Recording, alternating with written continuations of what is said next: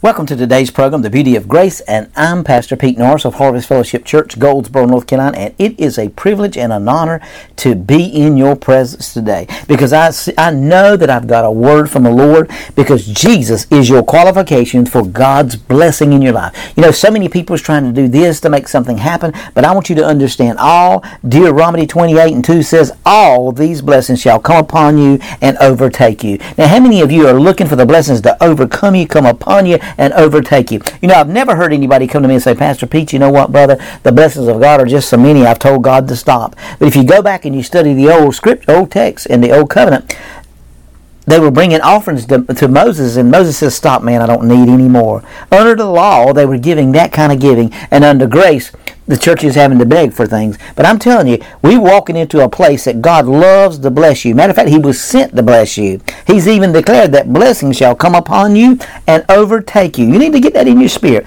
They shall come upon you and overtake you.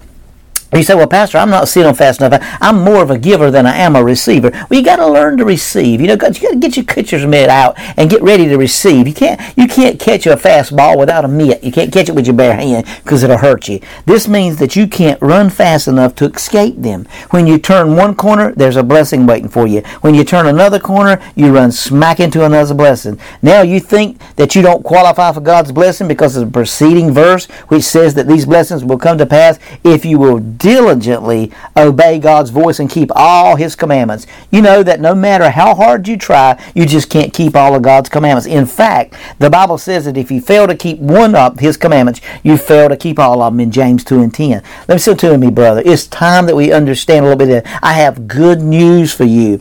Jesus is the one who qualifies us for every single blessing because He kept all God's commandments. When He died for us on the cross, He not only fulfilled all God's commandments, he also redeemed us from the curse of the law, Galatians 3 and 13. He hanged upon a tree, took the curse for us. So I want you to realize something. I want you to note this down. Make a note of this. That he did not redeem us from the blessings of the law, so the blessings are still ours today. Are you ready to list the Deuteronomy 28, starting with, Blessed shall you be in the city, in the country, the fruit of your body, your basket, when you come in, when you go out. That's in Deuteronomy 3 through 13. I believe that Jesus is saying to you, like the blessings, then take them by faith. The same way you got born again is the same way you receive the blessings. You may say, but I don't deserve them. Yes, you don't deserve them, but you still get them because of Jesus. That is God's marvelous grace. The law says you must deserve the blessing, but the law is no longer here. Grace is here. So take the blessings by grace through faith. Believe God for the blessings. Now listen. Grace has provided everything. Take the faith that Jesus has given you in His faith, because everybody, according to uh, Romans 12 and 3, you have the measure of faith. Take that that faith that you have and bring that grace, what grace has provided, all the blessings and favor to you. Today, it is no longer a question of how much or how well you have kept God's commandments. It is a question on how much you believe God for His blessing. All the promises of God in Christ are yes, and because you're in Christ, you can say amen to that blessing. 2 Corinthians 1 and 20. Jesus is the one who qualifies us for every single blessing because he kept all of God's commandments. Now, I want you to get a hold of that. I want, I want to read this last part again because I want you to see this when I read it. It is the question of how much you believe God for His blessing.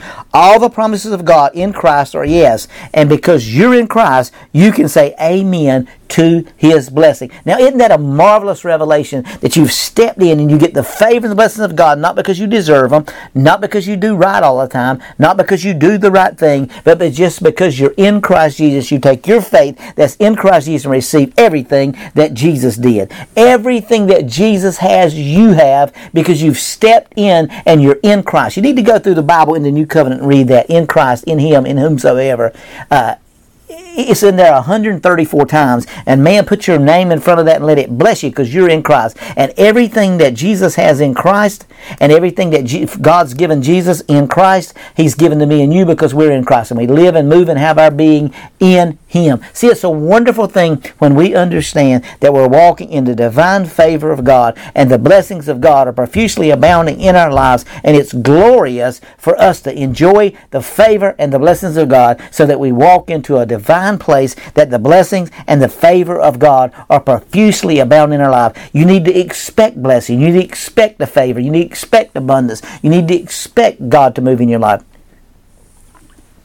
If you'll get to a place that you're expecting things will start to show up in your life. And when they show up in your life, just receive them based on God's marvelous grace. It's a wonderful, wonderful, wonderful privilege to enjoy God's divine favor because that's what He's all about. Giving you divine favor. You, let me tell you something. You are highly favored and deeply loved and totally forgiven. So just enjoy the place of grace. Jesus is your qualification for God's blessing. Anytime anytime you get condemned or you walk into a place and you say, Well, Lord, I don't know if I'm doing right or not. Anytime Jesus gets unaccepted to God, then you're unaccepted. As long as Jesus is accepted to God, He's made us accepted in the beloved. Just enjoy the goodness of the Lord and enjoy the beauty of grace. And I know you'll walk in the favor and the blessings all the days of your life.